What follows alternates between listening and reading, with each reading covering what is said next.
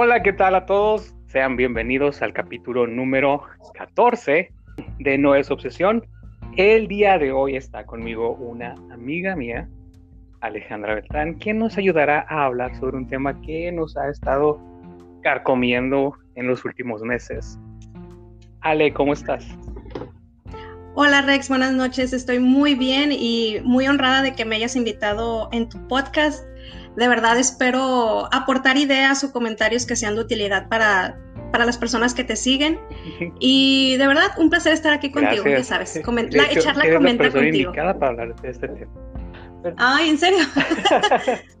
bueno, antes, antes, de comenzar, Ale, háblanos un poquito más de ti. ¿A qué te dedicas? ¿Qué te gusta hacer? ¿Qué haces? ¿Cuáles son tus metas? Bueno, uy, de todo. Conquistar el mundo.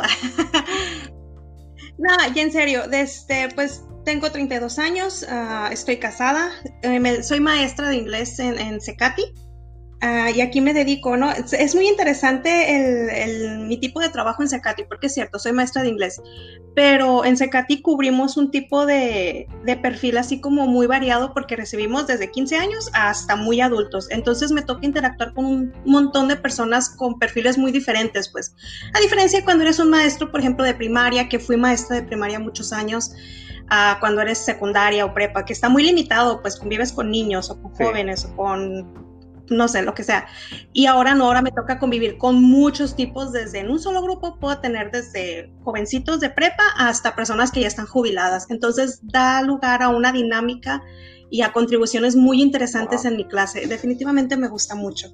Pues estoy casada, pero no tengo hijos, lo cual da, da lugar a, a pues muchos comentarios, ¿no? Cosas que, que la gente no se espera porque pues una pareja que ya tiene tantos años como mi esposo y yo, de que ya llevamos 11 años juntos, y no tenemos hijos, entonces sí da como que la gente le parece extraño, ¿no? Pero eventualmente pues se acostumbran, ¿no? Sobre todo la familia, que es, la principal que luego luego empieza a pedir los hijos. En algunos capítulos anteriores hablamos sobre la toxicidad que podría existir en la familia también y es em, cuestión de adaptarse, ¿no? Sí, sí, no, y también de que la familia aprenda, ¿no? O sea, de que hay cosas de que sabes que, o sea, de que te acepte, pues, de que sabes que ellos no quieren o, ellos no, aún no lo quieren o lo que sea, pues. Pero pues nunca falta el, el impropio o, o, quien haga el comentario inadecuado, ¿no? Pero pues eso es parte de la convivencia con las personas en general. Muy de familia. Fíjate, todo, todo esto que mencionas de tu trabajo y tu, vida eh, personal, dan entrada a lo que es el tema que quiero, que quiero discutir contigo el día de hoy, que es el enojo. A ver. Insisto que me agarraste por corajuda, pero bueno, vamos a ver. Pues mm, no, también, pero no. para ti, Ale, ¿qué es el enojo? Ay, para mí, si, si lo pudiera describir, para mí sería como un descontrol, la verdad. O sea, ya cuando llegas a un grado de enojo, y es importante, ¿no? Distinguir entre lo que es una molestia, por ejemplo, cuando vas manejando y te toca a alguien que se te mete enfrente y que casi te hace chocar, y esa molestia así de que, ¡oh! Te, te da coraje, por así decirlo, pero es momentáneo, a cuando ya de verdad llegas y tienes un enojo en donde es algo que explota, ¿sí? Entonces, primero creo que es importante marcar esa diferencia, ¿no? Una cosa es la molestia o el coraje del momento en que sucedió algo inesperado que era inconveniente y ya un enojo de una pelea, de un accidente, de algo así más intenso. Pues. Entonces, para mí el enojo, el enojo de verdad, el fuerte, es un descontrol, la verdad. Y es muy peligroso porque podemos, ah, o sea, bajo la influencia de este enojo, salimos de nosotros mismos. No, yo no puedo decir que, que la persona que soy cuando estoy enojada y cuando estoy tranquila son la misma persona, porque cuando estoy enojada definitivamente esos límites, los que generan mi moral, por ejemplo, o lo que generalmente diría, no, esto no lo debo de hacer, no lo debo de decir, desaparece. No, no existe ese límite, simplemente existe el enojo y muchas veces hasta la ganas como de desquitarte, de lastimar, de regresar. Entonces, en definitiva, el enojo es un descontrol tremendo y muy peligroso. Qué miedo. ¿No crees que sea también un exceso Podría ser, pero ahí ya entras como que en las situaciones personales de cada quien, ¿no? Porque, por ejemplo, ah, puede haber un exceso de problemas ah, económicos, vamos a suponer, ¿no? Que yo creo que los problemas económicos son una gran causa de, problemas en, las parejas y en las, en las vidas familiares, ¿no? Entonces va a ser un problema, va a ser un problema que quizás no, no fue provocado, digamos, ah, por la pareja, ¿no? Ni por la esposa o el esposo, vamos a suponer, ¿no? un matrimonio normal. Pero es un problema que te va a causar corajes, que te empieza a causar ese resentimiento y cuando llega el exceso de esos reclamos, de todo eso, pues sí se puede ser un, sí, pues un exceso de emociones, de sentimientos, de cosas que muchas veces no sabemos expresar o desahogar de la manera correcta. Entonces sí es algo que se hace bien complejo, la verdad. Sí, ¿no? Porque yo lo percibo de esa forma, un, un exceso de todo es como, como si trajeras un saquito con piedritas, la típica, la típica analogía de, ¿no? de, señoras. que traes un saquito con algo y le vas echando y le vas echando y se te desfonda el saquito y ahí es donde explotas y, y chingan a madre a todos, ¿no? Sí. Eso para mí es el enojo. Es que sí, la verdad. Y y cada persona vamos a tener algo que nos hace enojar de maneras diferentes, pues. Entonces, como tenemos diferentes cosas que nos hacen explotar, por así decirlo, pues van a, vamos a considerarlo o percibirlo de maneras diferentes, pues. Porque, por ejemplo, yo me considero de un tiempo para acá como que después de mucha reflexión y mucho análisis, finalmente logré como que conocerme de verdaderamente qué me hace enojar, qué me tranquiliza, qué me pone feliz de una manera neutral, pues, pero me tomó mucho tiempo, es muy difícil llegar a algo así, pero te ayuda mucho cuando te logra, cuando, porque eso te ayuda a regularte, a controlarte, entonces, como yo ya me conozco de qué cosas o qué cosas me están molestando mucho, y es así como que, ok, ya, con aquí hasta aquí llego, me tengo que dejarlo, tengo que soltarlo. ¿Nunca te pasó que no conocías el límite? ¿Alguna vez te excediste de forma? Sí, Muchísimas veces, muchísimas. Como te digo, esto de yo poderme controlar, literalmente tiene meses. Yo creo que desde abril, marzo de este año es cuando ya pude así como que decir, sabes que ya es suficiente, ya no puede ser. Eran, eran emociones que a mí me estaban causando demasiados problemas. O sea, era, era una intensidad de enojo, era una ira, te lo juro, veía rojo. Entonces dije, ¿cómo es posible que yo esté dejando que todos estos problemas me abrumen tanto? O sea, todo el mundo tiene problemas, claro, pero pero yo sentía, o sea, caí en cuenta de que estos problemas, de que este enojo, de que este coraje era demasiado y que me estaba afectando en mi vida real. Eran, era mi trabajo, era mi relación con mi familia, mi relación con mi esposo, incluso mi relación conmigo misma, porque muchas veces poniendo, me enojo con, con mi pareja y ya al rato que me tranquilizo y que reflexiono, digo, chino, no le debía haber hecho esto, o yo exageré. Y luego te da coraje contigo mismo, o sea, no terminas de enojarte, simplemente cambia el coraje hacia contigo mismo, pendeja, o porque lo que sea, o sea, empiezas a regañarte o a pelearte contigo mismo, pues entonces pasé por muchas veces de eso de que, de estar enojada con la otra persona, reflexionaba y decía, no, es que yo soy la que está mal. Y eran unos enojos muy largos. Pero todas esas reflexiones al final me llevaron a, como te mencioné hace un momento, en poderme controlar, en decir, sabes qué, esto no va bien, hasta aquí debo de llegar. Y en definitiva puedo decir que todas mis relaciones con mis amigos, con mi familia, con mi esposo han mejorado mucho gracias a que me supe aprender este autocontrol y mis límites de mis emociones. Porque todos los tenemos y creo que es bien importante que todos sepamos decir o reconocer hasta dónde puedes llegar de una manera saludable sin que te llegue a afectar a ti ni mucho menos a los demás. Porque, y es normal, y eso es algo que yo creo que es bien importante. Creo que es algo muy tabú que todos tenemos ah, nos da miedo pues hablar de las emociones negativas como la tristeza, como el enojo, como la ira, mucho más algo así como el luto, por ejemplo, se nos hace una cosa terrible, no lo hablamos y ahí es donde está el error, porque si no lo hablas, si no lo expresas, ¿cómo vas a saber reconocerlo? ¿Cómo lo vas a saber manejar? ¿Cómo vas a saber cuándo pedir ayuda? Entonces ahí es donde está el error. Al contrario, el enojo, la tristeza, todas esas emociones negativas son de las que más deberíamos de hablar para que podamos reflexionar sobre ellas y controlarlas, porque al final de cuentas, como son emociones negativas que vas a sentir, todos lo sentimos, todos pasamos por un mal día, todos nos enojamos, todos pasamos en algún momento por un luto. Y como todos pasamos por ellas, son las que deberíamos de controlar, son las peligrosas sí me parece un tema súper importante el que estás tocando el día de hoy por lo mismo, ¿no? sobre todo con los, con los muchachos, sobre todo yo me, me, parte el corazón ver a mis alumnos de preparatoria que se la viven pegados a su celular, que se la viven uh, mandándose memes y todo. Pero cuando hablas con ellos te das cuenta de que están tan solos, tan perdidos, tan deprimidos, con tantas emociones dentro de ellos, o sea, están tan conectados, pero tan solos, o sea, es, increíble ver. Entonces sí se necesita una orientación, se necesita hablar de estos temas incómodos. Entonces, felicidades por escoger un tema tan especial el día de hoy. Gracias. gracias, gracias.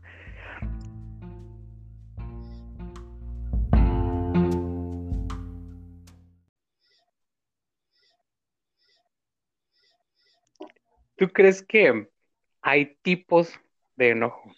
Pues supongo que sí. Bueno, vuelvo al, ejemplo de antes, ¿no? O sea, hay distintos tipos de cuando te sucede algo, una pequeña molestia inesperada. E incluso uno que se me hace bien, bien curioso es cuando explotas con una tercera persona, como por ejemplo, ¿no? me, da, me, da, mucha risa porque lo leí en una red social, pero es algo así, ¿no? De que, por ejemplo, de estos días en los que empiezas y puros detallitos te están saliendo mal, así de que, por ejemplo, no sé, te, te, levantaste en la mañana y te doblaste el pie o te pegaste el dedo chiquito, luego te, no sé, ibas a la oficina y se te cayeron los papeles. O sea, esos días en los que están pasando puras cositas chiquititas que ni al caso, y ya para la tarde que te dice la señora de la tienda de que, ay, mijo, es que no tengo feria, y ahí es donde le explotas, pero ¿cómo que no tiene feria? Que no sé qué. No es tanto la señora, sino que fue todo el conjunto de cosas que te sucedieron lo que al final te hizo explotar con la pobre señora que te vendía los burritos. Entonces, ese también sí. podría ser otro tipo de enojo en donde, de nuevo, no, no lo podemos controlar porque lo vamos acumulando, lo vamos echando al saquito en vez de decir, bueno, pues ni modo, va, y lo sueltas y sigues con tu vida. También, por supuesto, problemas ya más, uh, más de, pues más fuertes, ¿no? Porque también hay resentimientos y ahí viene, ¿no? El enojo que viene del resentimiento, ¿no? Quizás de, de la familia, de relaciones familiares que, que son muy tóxicas, de amigos incluso, porque puede, por supuesto, nos podemos enojar con nuestros amigos. Cualquier relación eh, que tengamos con otra persona te va a dar pie a todo tipo de emociones. Y todos estamos en el derecho de sentirlo. Claro que sí, eso es algo que para mí es bien importante reconocer. Todos tenemos el derecho a que de repente como que sientes que este amigo algo no, no te cae bien o algo hizo rarito y que y te quieres alejar y está bien, está bien darte ese tiempo para, para que te calmes, para que pongas, uh, para que tu mente se tranquilice, pues. Sí, concuerdo contigo de, eh, de que tenemos ese derecho a sentir, uh -huh. incluso a expresar. Claro. Pero también eh, tenemos que reconocer qué tipo de personas somos nosotros, uh -huh. tomándome yo mismo como ejemplo. Cuando yo estoy súper enojado, y tú, tú, estás de testigo, yo, yo echo madres, yo insulto, uh -huh. yo grito, y luego me alejo, ¿no? O sea, yo, yo ofendo y después me alejo. Y debería ser al revés, claro. ¿no? O sea, me alejo y ahí ya nadie me escucha y ya tiro las cosas, pero es algo en lo que estoy trabajando. Es que es lo que te digo, pues toma mucha reflexión y mucho autoanálisis y, o sea, es algo difícil el poder controlar estas emociones negativas. Pero lo importante, por ejemplo, en tu caso, es que ya lo reconociste y dices, ¿sabes qué? Es que esto no lo debo de hacer y lo voy a intentar corregir. Entonces, yo también, como te digo, yo también estoy en el proceso de, de controlarme y todo, porque uno no se deja enojar y eso es normal, pues no puedes dejar que te afecte, ni mucho menos. O sea, si, tú, si nosotros tenemos el derecho de enojarnos, claro que sí, pero no tenemos el derecho de hacer sentir mal a otras personas. Y eso es algo bien importante. Exacto. Sí. Y muchas veces en el enojo, como te comentaba hace rato, muchas veces en el enojo es una emoción peligrosa porque nada más sientes como que algo tiene que salir. A veces salen palabras, a veces, a veces salen golpes, a veces salen, no sé, muchas cosas pero son cosas de las que te puedes arrepentir y que después no hay manera de que las olvides. Las cosas cambian después, o sea, un enojo, una pelea, algo que, que hayas dicho en el calor del momento puede destruir una relación, aunque después pidas todo el perdón que quieras. Puedes destruir algo. Sí, entonces, entonces qué bueno que estás trabajando en controlar esas emociones, en reconocerlas, porque como todos los problemas, ¿no? Como dicen para los alcohólicos anónimos, ¿no? Que el primer paso es reconocer que tienes un problema, algo así, ¿no? Que el primer paso es reconocer sí, sí. que sabes que esto no lo estoy manejando bien, este sentimiento no me debería de hacer sentir así. Y así, o sea, por algo se empieza. Y es difícil, no lo, no lo, voy a, no lo voy a negar, no lo voy a hacer menos. A mí me ha costado mucho trabajo, hasta la fecha lo sigo, lo sigo intentando controlar, pero no es fácil. No lo es, para nada.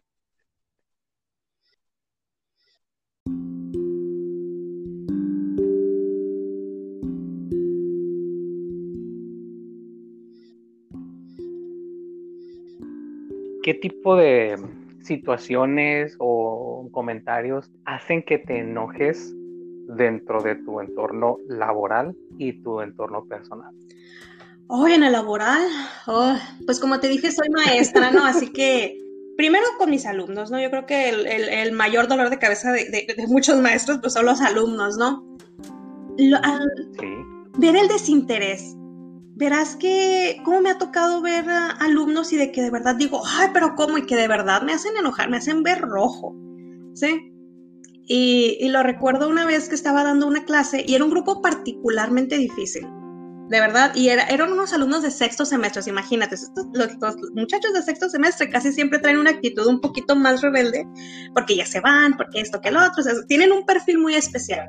Ya son adultos. Sí, sí, entonces este grupo era una cosa tremenda, y en una de esas, Rex, me hicieron enojar, no recuerdo qué sucedió en la clase, mi mente lo bloqueó, yo creo, para que no me volviera loca pero me dio tanto coraje que me tuve, me nada más me volteé al pizarrón y yo así como que, ¿por qué estoy aquí con ellos? Así, te lo juro, eso fue mi pensamiento.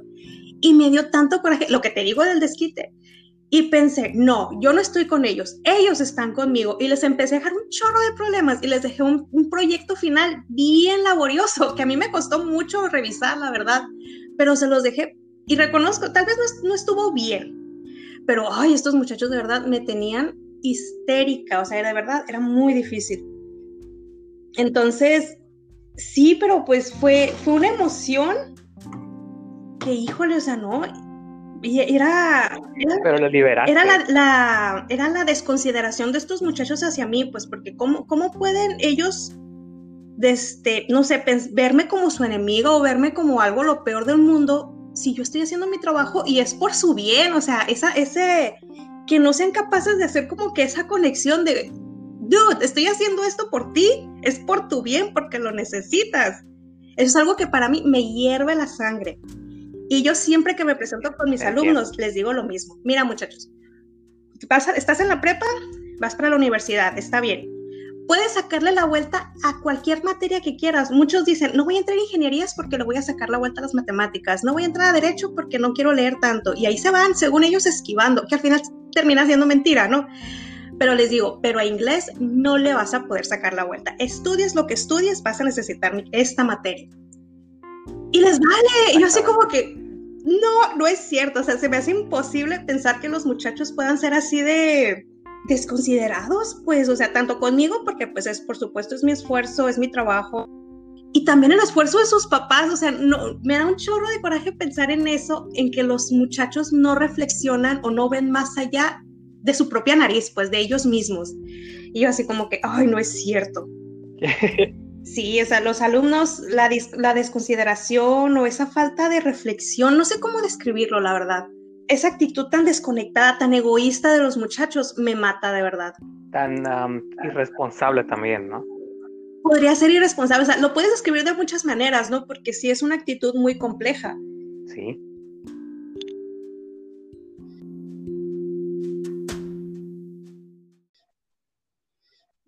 Fíjate, lo que a mí me hace enojar, que tiene que ver así con el trabajo, es también tiene mucho que ver la desconsideración, pero no tanto por parte de los alumnos, sino por parte del personal administrativo.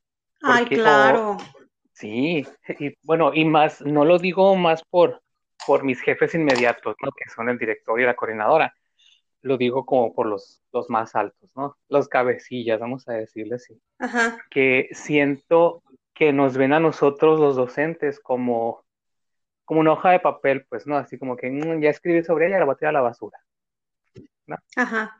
súper desechable, súper Sí, sí. Sobreexplotados, mal pagados, y somos responsables de todo, o sea, la verdad, y, siendo así como que confesando, yo, yo no hablo bien de la profesión.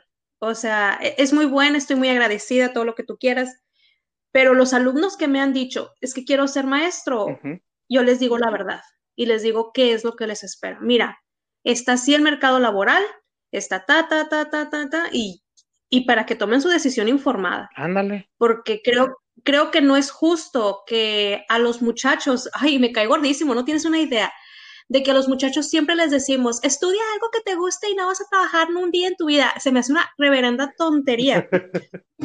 Porque deberías de orientar a los muchachos y decirles, ¿sabes qué, mijitos? Si estudias licenciatura en historia, no te va a ir tan bien, o sea, no, hay tanto trabajo.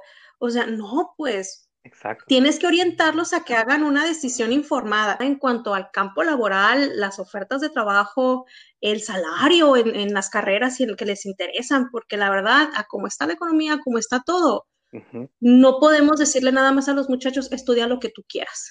Hay que, hay que prepararlos a una realidad, una realidad que pinta muy dura y muy gacha, la verdad. Así que no. Yo no hablo bien de la profesión de ser maestro, porque, híjole, tiene muchas ventajas, es maravillosa, de verdad, pero no es lo que era antes. Y no pinta para que vaya a mejorar, honestamente. y eso también enoja, ¿no? O sea, ah, a, nosotros, a nosotros como, como los docentes, Vemos, por ejemplo, por ejemplo, en mi caso, que mis papás fueron maestros, ¿no? Ya están jubilados. Y yo veo así que, que tuvieron todas sus vacaciones pagadas siempre, que todavía siguen recibiendo aguinaldos, todavía siguen recibiendo una superpensión. Bueno, ya no, ya no están superpensión, ¿no? claro. Pero siguen percibiendo algo decente, pues. Y entonces, y yo me quedo así, no, en mis vacaciones no son pagadas para empezar. y es más, y tú a quién sabe si tengas un trabajo cuando vuelvas a ser después de las vacaciones. Exacto. Entonces, claro que sí causa un chorro, un chorro de coraje y de enojo todo este asunto de, de cómo el mal trabajo te causa, te conlleva muchas emociones, a muchos problemas, porque vamos a suponer, ¿no? Un, un trabajo y eso es algo que yo también le digo mucho a mis alumnos. Un trabajo de, para un egresado de prepa, ¿cuánto te paga? ¿Unos 5 mil pesos? ¿Unos 5 mil pesos mensuales? Vamos a suponer, ¿no? Que son los, los bajitos, pone como de cajera o algo, algo sencillo, pues algo normal. O alguien de maquila, por ejemplo. Con 5 mil pesos mantener una familia, pagar tu casa de Infonavit y, no sé, tus seis de cheve que a todos nos encanta, ¿Tú crees que eso no va a causar estrés, que no va a causar problemas, que no va a causar enojo porque no puedes ver a algo más? ¿Porque no puedes progresar? Claro que sí, te lleva enojo, te lleva frustración, te lleva coraje, o sea, ver todo esto. Y luego de repente pasa un junior por enfrente presumiendo todo su dinero y dices, pero ¿cómo? O sea, ¿cómo, ¿cómo él sí y yo no? O sea, si yo estoy trabajando, si yo me parto la madre, si yo no tengo vacaciones, si yo no eso. O sea, una vez cuando empiezas a hacer esas comparaciones entre los dos tipos, así de que de ver del otro lado, dices a la madre, y es imposible no sentir algo, no sentir ese coraje, porque dices, ¿cómo es posible? ¿Por qué él sí y yo no? Y quizás, sí es cierto, probablemente sea algo de envidia, claro, o sea, es, también creo que es una emoción natural, ¿no? El ver de chin, porque él trae un carro del año y yo traigo mi carrito del 84. Muchas veces yo le llamo, para hacerme sentir bien a mí mismo, envidia justificada. Mm. Me gusta el término. y es que sí, y creo que todos los hemos sentido porque ves a muchachos o ves a familias que, ah, pues mira, la típica, la sencilla, de que está uno batallando, endeudado, que apenas llegas a la siguiente quincena y de repente pasa el escuinclito mm, que sabes que está vendiendo droga, que anda de narcotraficante, con un dineral y, y en un carrazo y esto y lo otro. Claro que te va a dar enojo porque dices, pues mira, o sea, ¿cómo es posible que alguien de una vida honesta esté batallando tanto y alguien de que esté viviendo ese tipo de vida tan dañina esté tan bien, o sea, claro que te da enojo. Y ya de ahí te vas a un enojo contra el gobierno, por supuesto, por ver las políticas que nunca van a ayudar a la gente de abajo o a la clase media. O sea, es, una, ya a mí se me figura como un efecto dominó que cae, cae y al final terminas y, y al final terminas donde mismo. Porque al final de cuentas, ¿qué vas a hacer? No podemos hacer nada. O sea, no podemos sacar un padrino rico por ahí de, pues, de cualquier lado, ¿no? No salen esos padrinos. Y ya no estamos en edad para conseguir sugar algo, ¿no? Ay, ya sé, qué triste, ¿verdad? Le digo a Manuel, mi amor, una, una lipoescultura y, y, me meto a La Habana y es una inversión, lo recuperamos, no hay problema. No, pero sí hay muchas cosas. Y fíjate, hablando un poquito de este asunto de, de, por ejemplo, comparar la, la, situación de tus papás y con la de nosotros, ahí nos lleva a otro tipo de comentarios que, que ha habido, que se ha hecho muy popular en Internet. Las, uh, la rivalidad de generación entre los millennials y los boomers. Uy, es tremenda. Es una cosa, y se me hace muy interesante, ¿no? A mí en lo personal, Uh, mi materia favorita en la, en la, universidad era sociología. Me encanta y me apasiona mucho ver el asunto de la sociedad, de cómo evolucionamos, de, bueno, sociolingüística, que era lo que nos enseñaban, y pues de ahí sale la sociología, ¿no? Pero bueno, sí. el estudio de la sociedad, de estadísticas, de ver tendencias, modas, cómo evolucionamos, las diferencias generacionales, se me hace un tema interesantísimo. Y ahorita que está tan de moda el asunto de los boomers contra los millennials, se me hace súper interesante, sobre todo considerando que pues yo soy millennial, ¿no? Y entrando, aclarando para, para evitar confusiones, que los millennials somos los adultos jóvenes, ¿no? Esas personas como de 25 a 35 años, esos son los millennials, ¿sí? Los que están en prepa y en los del TikTok, esos no son millennials, o sea, esos son otra cosa.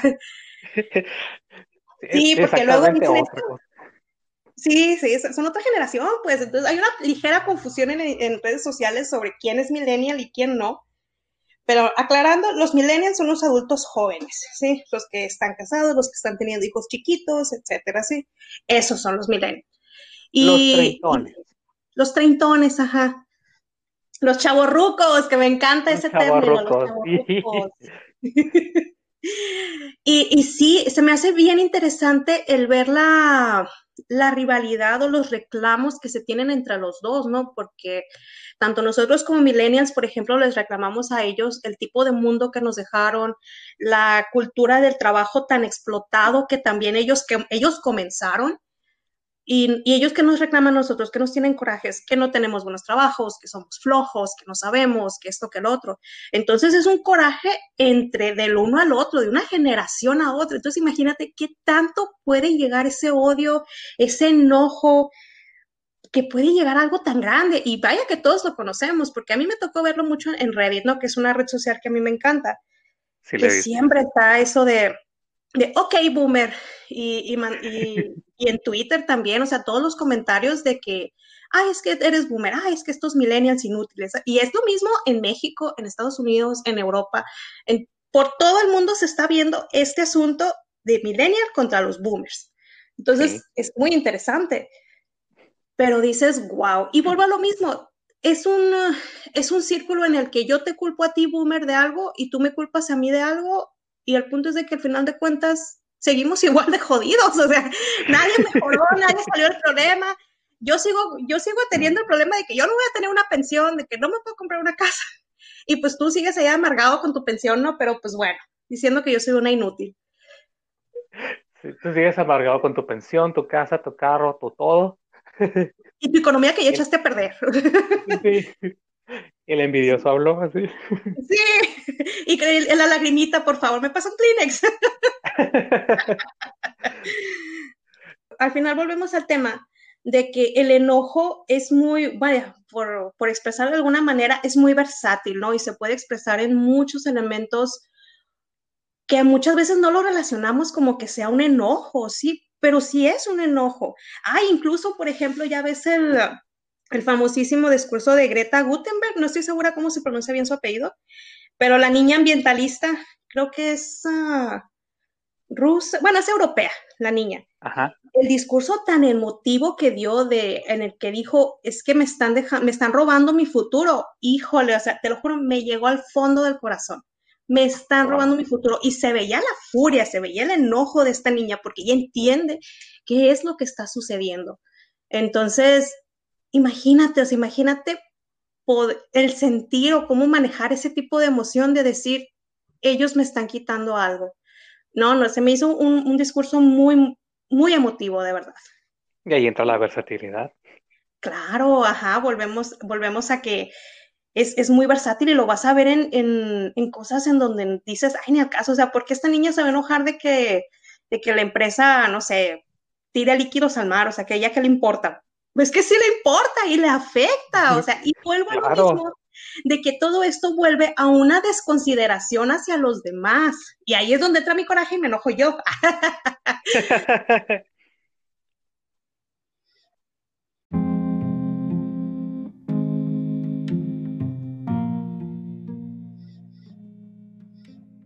todo lo que te rodea, todo lo que estás mencionando y, vaya que sí nos, nos súper enoja. ¿Cómo lo manejas?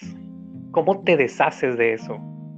Uf, es, eh, y ahí creo que ahí es donde entra la parte peligrosa, ¿no? Como te mencionaba al principio, en que no sabemos cómo controlarlo.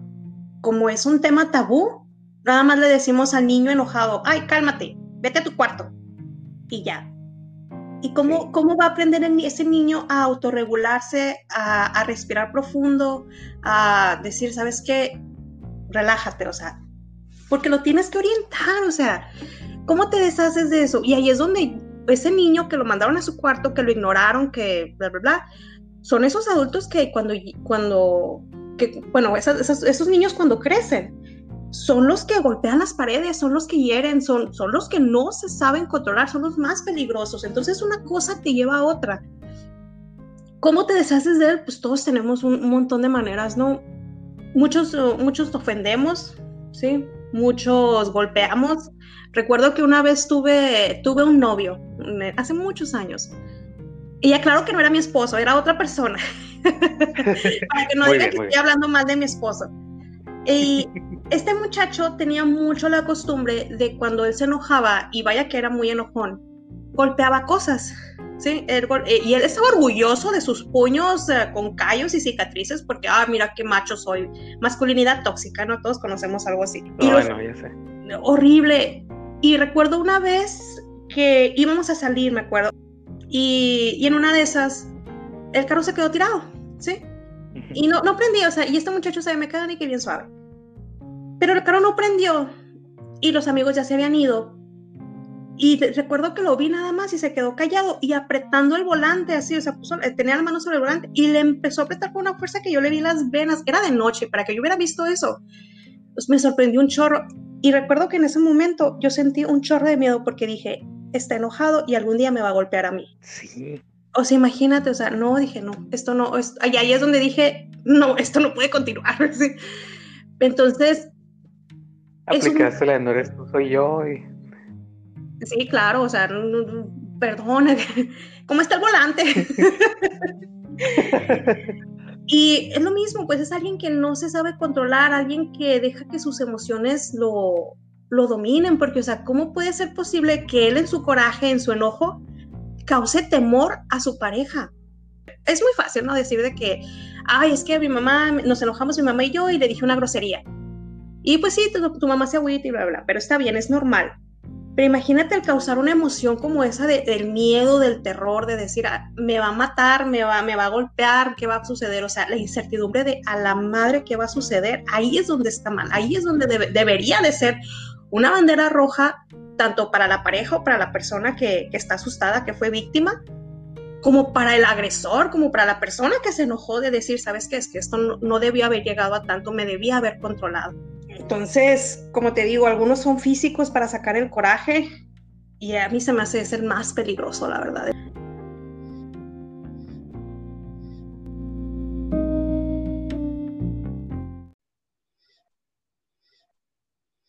Mi hermano es un ejemplo de ese tipo de enojos cuando en, nuestra época de adolescencia, ¿verdad?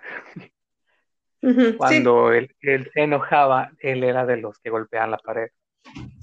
Y de hecho, aquí en la casa de mi mamá hay algunas paredes que todavía están marcadas por sus puños, ¿sabes? Y era de sacar la vuelta. Sí, sí. Sacar la vuelta. Y es que da mucho miedo, o sea, no sé, de verdad. Y me ha tocado saber de amigas o de tías o de lo que sea, de que, de que fueron víctimas de ese tipo de enojo de sus parejas. Y, y, no, y no voy a decir, y de verdad no voy a encasillar de decir que nada más los hombres son los que tienen ese tipo de violencia, ¿no? Porque claro que no es también sabido de, casos de mujeres que agreden a sus parejas, de, que son, de que les avientan cosas, de que lo rasguñan, de que le lo agreden también físicamente. Entonces creo que también es importante hacer como que ese, ese énfasis en que este asunto de estar enojado y, y, sacar el enojo físicamente no es solamente de hombres, las mujeres también lo pueden hacer. No, hay que, hay que tener cuidado con eso. Y vuelvo a lo mismo, es bien importante el reconocer en dónde o hasta dónde debes de llegar, hasta dónde es saludable para ti y para los demás el manejo de tu enojo. Primero, identificar qué es, ¿no? Sí, sí. Identificar qué es el enojo, qué es lo que te enoja, lo que te molesta. y hablarlo. Uy. pienso yo que es lo mejor. Claro.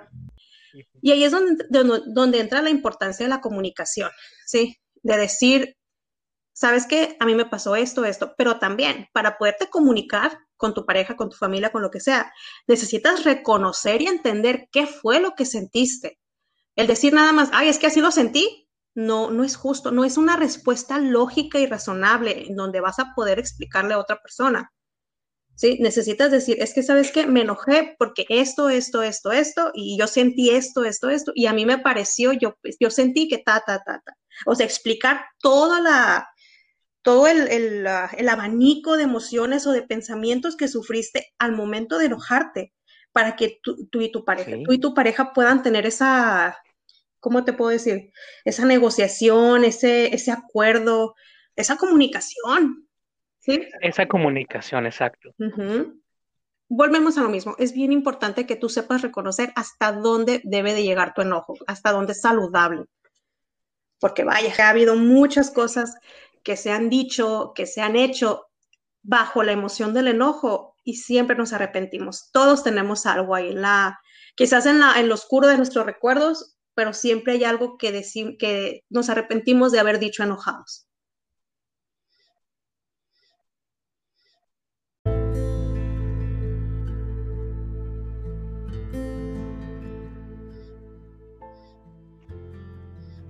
¿Alguna vez has hecho dicho algo eh, mientras estás enojada y te arrepientes de haberlo hecho? Ay, muchísimas veces, muchas, muchas veces. Pues como ahorita te acabo de decir, ¿no? Con mi esposo, uh, sí hubo más de una ocasión en la que les dije algo que no lo debía haber dicho, y, pero eventualmente después de calmarme, ¿sabes qué? Me disculpo. O sea, me disculpo, le explico todo lo que sucedió, todo lo que sentí y me disculpo desde el fondo de mi corazón y pues de qué otra te queda. Y es bien difícil, es bien difícil el arrepentirte y el pedir de perdón, pero es bien importante que lo hagas porque no sabes qué cicatriz o qué daño le dejaste a esa persona. También, por supuesto, también con mi mamá, no típica adolescente, de verdad, que, y todos lo hacemos, de verdad digo, ay Dios mío, eh, como dicen ahora, cringe. sí, me, da cringe. Sí, de verdad que sí, pero pobrecita mi mami pero sí, también hubo muchas cosas que le dije a mi papá también, que bueno, tú sabes, ¿no? Que en realidad es mi padrastro. Entonces más, o sea, sí me dio, me dio lugar a, a, muchas emociones en su momento, que en su momento no sabía entender, no sabía manejar. Y sí fui muy ofensiva, de verdad. No, no, estoy, no es algo de lo que estoy orgullosa, pero lo reconozco, lo acepto de, ¿sabes qué? Sí lo hice, pero ya no soy así. O sea, reconocí mi error y ahora soy mejor en base a ellos. No, Estela, si está escuchando esto. Le voy a pasar el link. Tú sabes la situación aquí eh, en mi casa, pues, ¿no? Como cuando mi mamá, este, pues se puso con su pareja actual, ¿no? Todo lo que pasó y, y yo, yo sé, no sé si te acuerdes, em, que de hecho fue el tiempo en el que estábamos viviendo ah, juntos. Ah, sí, sí, sí, ajá. Sí, entonces hubo, había momentos en los que me ganaba el enojo y soltaba y soltaba la diarrea verbal, ya sabes, ¿no? Pero pues uno se arrepiente. Claro. Uno se arrepiente y aunque no, en mi caso, aunque no, no he pedido disculpas como tal, he hecho las cosas más llevaderas, vaya. Sí, sí, has, tenido tu manera en la que tú creciste en base a esos errores. Porque al final de cuentas son errores y todos los cometemos. Y vuelvo a lo mismo, en que es bien importante hablar de estas emociones negativas, pues el de reconocerlas, sabes que estoy triste, sabes que me enojé, sabes que me equivoqué, porque son naturales.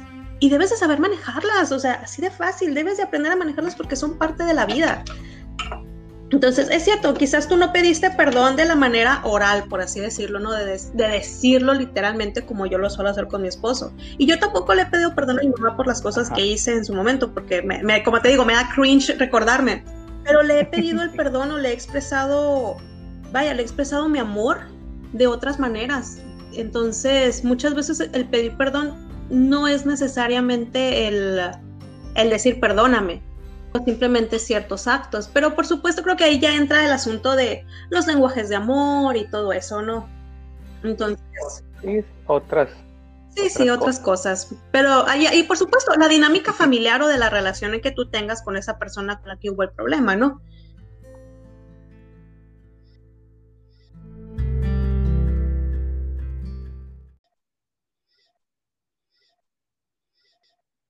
Y fíjate, te voy a platicar de una, de una situación que ahorita literal está pasando. Tengo un grupo de amigos y en este grupo de amigos ahorita estamos enojados, o sea, literal, no hay mucha comunicación. No, no estamos literalmente poniéndonos la ley del hielo así como tal, pero en definitiva sí hay así como que un cierto sentimiento no muy positivo. Y ahorita lo que estamos haciendo simplemente es darnos nuestro espacio, porque como que te comenté ahorita, yo creo que es importante que todos, que te des el espacio de decir, sabes qué, ahorita no. Y cuando estábamos en el mero momento de la discusión, sí hubo el momento en el que dijimos, sabes qué, hasta aquí dejamos el tema. Y fue otro amigo el que lo dijo, hasta aquí dejamos el tema. Y, y lo soltamos porque sabíamos que no íbamos a llegar a nada. Y en realidad no queremos terminar la sea, tenemos muchos años de ser amigos. Pero pero hay veces en las que tienes que decir, ¿sabes qué? Hasta aquí. Y, es algo normal, pues insisto, es un, es el, en cualquier relación que tengas con cualquier otra persona, independientemente si es tu jefe, si es tu subordinado, si es tu compañero, si es tu pareja, lo que sea, vas a pasar por un enojo, vas a pasar por un malentendido. Y fíjate, ahí tocamos otro tipo de enojo, el enojo que te da por malos entendidos. Porque al final de cuentas, el enojo que yo, bueno, el, pleito, por así decirlo, con estos amigos es un simple malentendido en el que se hizo algo y unas personas lo tomaron de una manera o lo interpretaron de cierta manera y nosotros lo interpretamos de otra manera. O sea, no, aquí no hubo así como que es que él me dijo o que fue que literalmente ofendimos a alguien directamente con la intención de hacerlo. Simplemente fue un malentendido en el que nos lastimamos sin querer, podríamos, podría decirlo. Entonces, ese es otro tipo de enojo, pues de que muchas veces el enojo no es, ah, no es la explosión, por así decirlo, simplemente es así como un, ¿qué está sucediendo? No sé cómo, cómo expresarlo, pero es esa, esa confusión quizás entre no saber qué está pasando con la otra persona, de por qué está haciendo esto, esa frustración en la relación de ver que tú quieres algo, que tú quieres lograr algo con esta persona. En el caso de, estos amigos, una amistad, de una convivencia, un lo que tú quieras. Y, como hay, como existe esta confusión que dices, uno se comienza a hacer ideas de que, ah, a lo mejor está pensando esto, a lo mejor dijo esto, Y suposiciones, y que muchas veces esas suposiciones están totalmente erróneas pero te vas en tu mal viaje de que lo mismo, estás enojado, estás alterado, no estás pensando bien, y ahí es donde valió queso. Sí, y la cabeza hace cosas, o sea, la mente hace y deshace, y cuando muchas veces te obsesionas con un tema o con algo, híjole, o sea, puedes torcer hasta la manera en la que esta persona respiró para interpretarlo de que, te, de que le caes mal o de que te quiere matar o algo así, o sea, uno, uno a veces se malviaja, de verdad, muy feo, sobrepensando las acciones de otra persona. Al final es un cuento de nunca acabar. Y lo arreglas comunicándote. Sí, es un círculo vicioso. Mucho rollo, pero también es la magia y es parte de, las, relaciones, ah, relaciones interpersonales, ¿no? Creo que todos nos hemos peleado en algún momento con un amigo y eventualmente a, los, a las semanas, a, no sé, a los días, al final se terminan riendo del tema, de que, ah, ¿te acuerdas que hiciste ese? Ja, y etcétera, ¿no? O sea, es algo que va a suceder. Las relaciones interpersonales son complejas, no son sencillas, pero hay que saberlas manejar. Son como nosotros. Uno, porque también uno elige, uno elige a los amigos y siempre elegimos a quienes se parezcan a nosotros.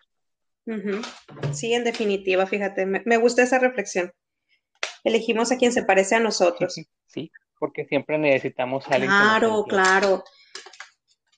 Alguien que nos entienda, alguien que nos escuche. Todas las relaciones interpersonales tienen momentos buenos, tienen momentos feos. Eso, eso es de ley, ¿sí? Entonces, ¿por qué te vas a aferrar a lo malo? O sea, también no hay que ser, uh, no hay que ser este, masoquista o algo así. O sea, piensa lo bueno, piensa, acuérdate de las cosas felices, acuérdate de lo que, de lo que sucedió bien, ¿sí? En vez de todo lo que te hizo mal, porque no, no es sano. Sobre todo si es una, una relación que no vas a deshacer como tus padres. Pero sí, pues, es, es parte del show.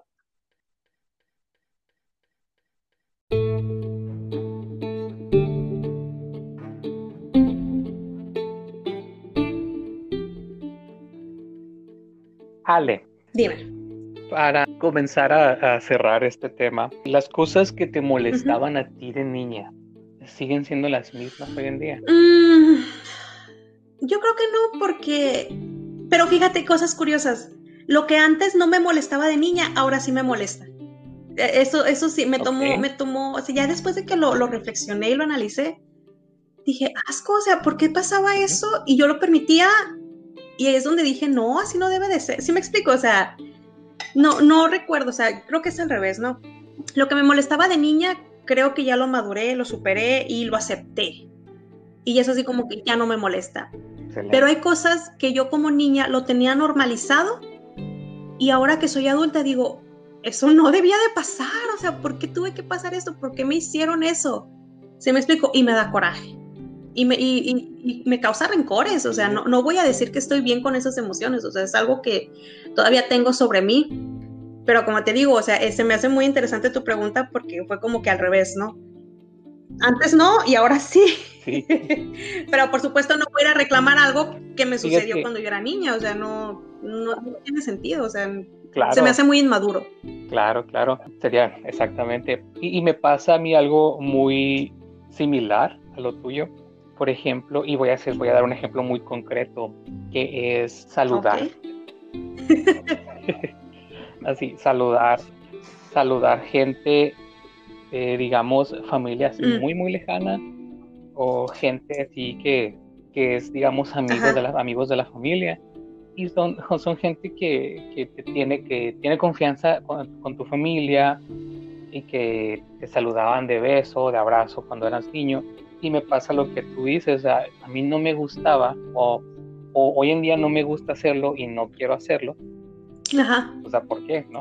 Sí, pero no sé, o sea, creo que es parte del proceso, ¿no? De, ir cambiando, uh, pues la madurez, las experiencias, de verdad, hay muchas cosas que, que, he analizado de mi vida y he cambiado mi punto de vista totalmente, porque pues nada que ver una mujer de, de 30 años con una niña de 15 o de 8, etcétera. O sea, no, nada que ver.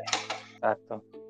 Yo veo que el enojo en sí es algo que afecta, cuando le afecta a una persona, puede desencadenarse, es como una reacción en cadena, vaya. Y me afecta a mí, no lo sé controlar, no lo hablo, me lo guardo por años, y llega cualquier, llega una mosca, me molesta, y exploto con todos los que están aquí en la casa y todos se enojan. Va, entonces no nomás, te afecta, no nomás le afecta a una persona, sino a la, a la gente que rodea a esa persona. ¿Estamos de acuerdo? Sí. ¿Cómo me ayudarías a, a concluir? El enojo, creo que llegamos a la conclusión de que es una emoción natural, tienes derecho a sentirla, todos la vamos a sentir, quizás por algo mínimo como como te comentaba ahorita, que te golpeaste el dedo chiquito cuando te levantaste de la cama, hasta algo verdaderamente grave, ¿no? Lo vas a sentir y eso es normal. Y debes de aprender a controlarla. El que estar enojado no te da un derecho a lastimar, ni física ni emocionalmente a nadie. Y, ni mucho menos a ti mismo, porque esa es otra. También hay personas que se lastiman a sí mismas con, en, en su coraje. O sea, entonces es una emoción que tienes que reconocer aceptar y controlar. Así de fácil. Y se dice fácil, pero no lo es, ¿ok? Entonces, invito a las personas que nos están escuchando a que reflexionen, a que se den un espacio, porque, insisto, lo vas a sentir, lo vas a pasar y no debes de lastimar a los demás. Y no tengas miedo de hablarlo, de, decir, es que estoy enojado, es que estás enojado. Es normal, reconoce la emoción y dale el nombre que es. No, lo justifiques. Me enojé y tengo que tranquilizarme. Y eso es lo que lo, el primer paso que tú necesitas tomar. Ajá.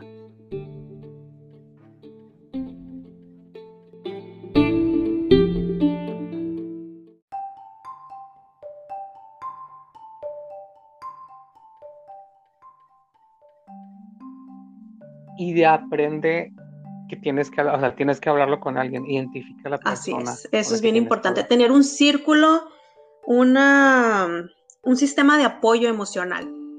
Muchas veces no tiene que ser un amigo, pues, o sea, todos tenemos uh, diferentes personas, ¿no? Muchas veces ser un amigo, algunas personas tienen sacerdotes o guías espirituales y se vale, pues se vale que una persona te escuche, un terapeuta incluso, muchas personas se sienten muy solas ahorita y fíjate, eso se me hace bien interesante ahorita con las redes sociales creo que se ha hecho mucho más evidente el, o más necesario, por así decirlo, el asunto de mostrar de que, ay, mira qué feliz soy, ay, mira qué bien me la paso, ay, mira mi esposo y yo qué tanto nos amamos. O sea, nos enfocamos demasiado en lo bueno y este reconocimiento de las emociones negativas no lo estamos olvidando, es que así como que decir, ah, es que no los demás no pueden saber que me está yendo mal, es que no le voy a decir a los demás que estoy triste, es que a los demás no les importa, no, sí nos importa, e incluso en el peor de los casos de que de verdad sientas que no, no, no tienes quien te escuche, un terapeuta no tiene ni idea de la ayuda, del apoyo que te da un terapeuta, ya sea un psicólogo, un psiquiatra, alguien profesional para que puedas controlar esto, porque créeme, no es normal el vivir con corajes, el vivir enojado, el vivir alterado, el que los demás a tu alrededor tengan miedo de ti, no es normal y no lo debes de, aceptar y de resignarte a que así soy y ya. No. Ale, muchas gracias por, por acompañarnos, por iluminarnos, por compartir compartir tus anécdotas y tus técnicas, vaya, de desahogo. Pues muchas gracias por invitarme, de verdad. Me da mucha pena. Siento que di respuestas que quizás no, no eran muy coherentes o no sé, pero estaba nerviosa. Espero que me vuelvas a invitar para otro tema. ya sabes que me encanta platicar contigo. Cuando y aquí estoy para ti. gracias. Muchas gracias, Ale. Eh, no cabe más, no cabe más que agregar y recordarles a todos los que nos están escuchando redes sociales del programa arroba no es obsesión en Instagram. Y pues nada, muchas gracias por escucharnos. Buenas noches. Pasen buenas noches. Bye.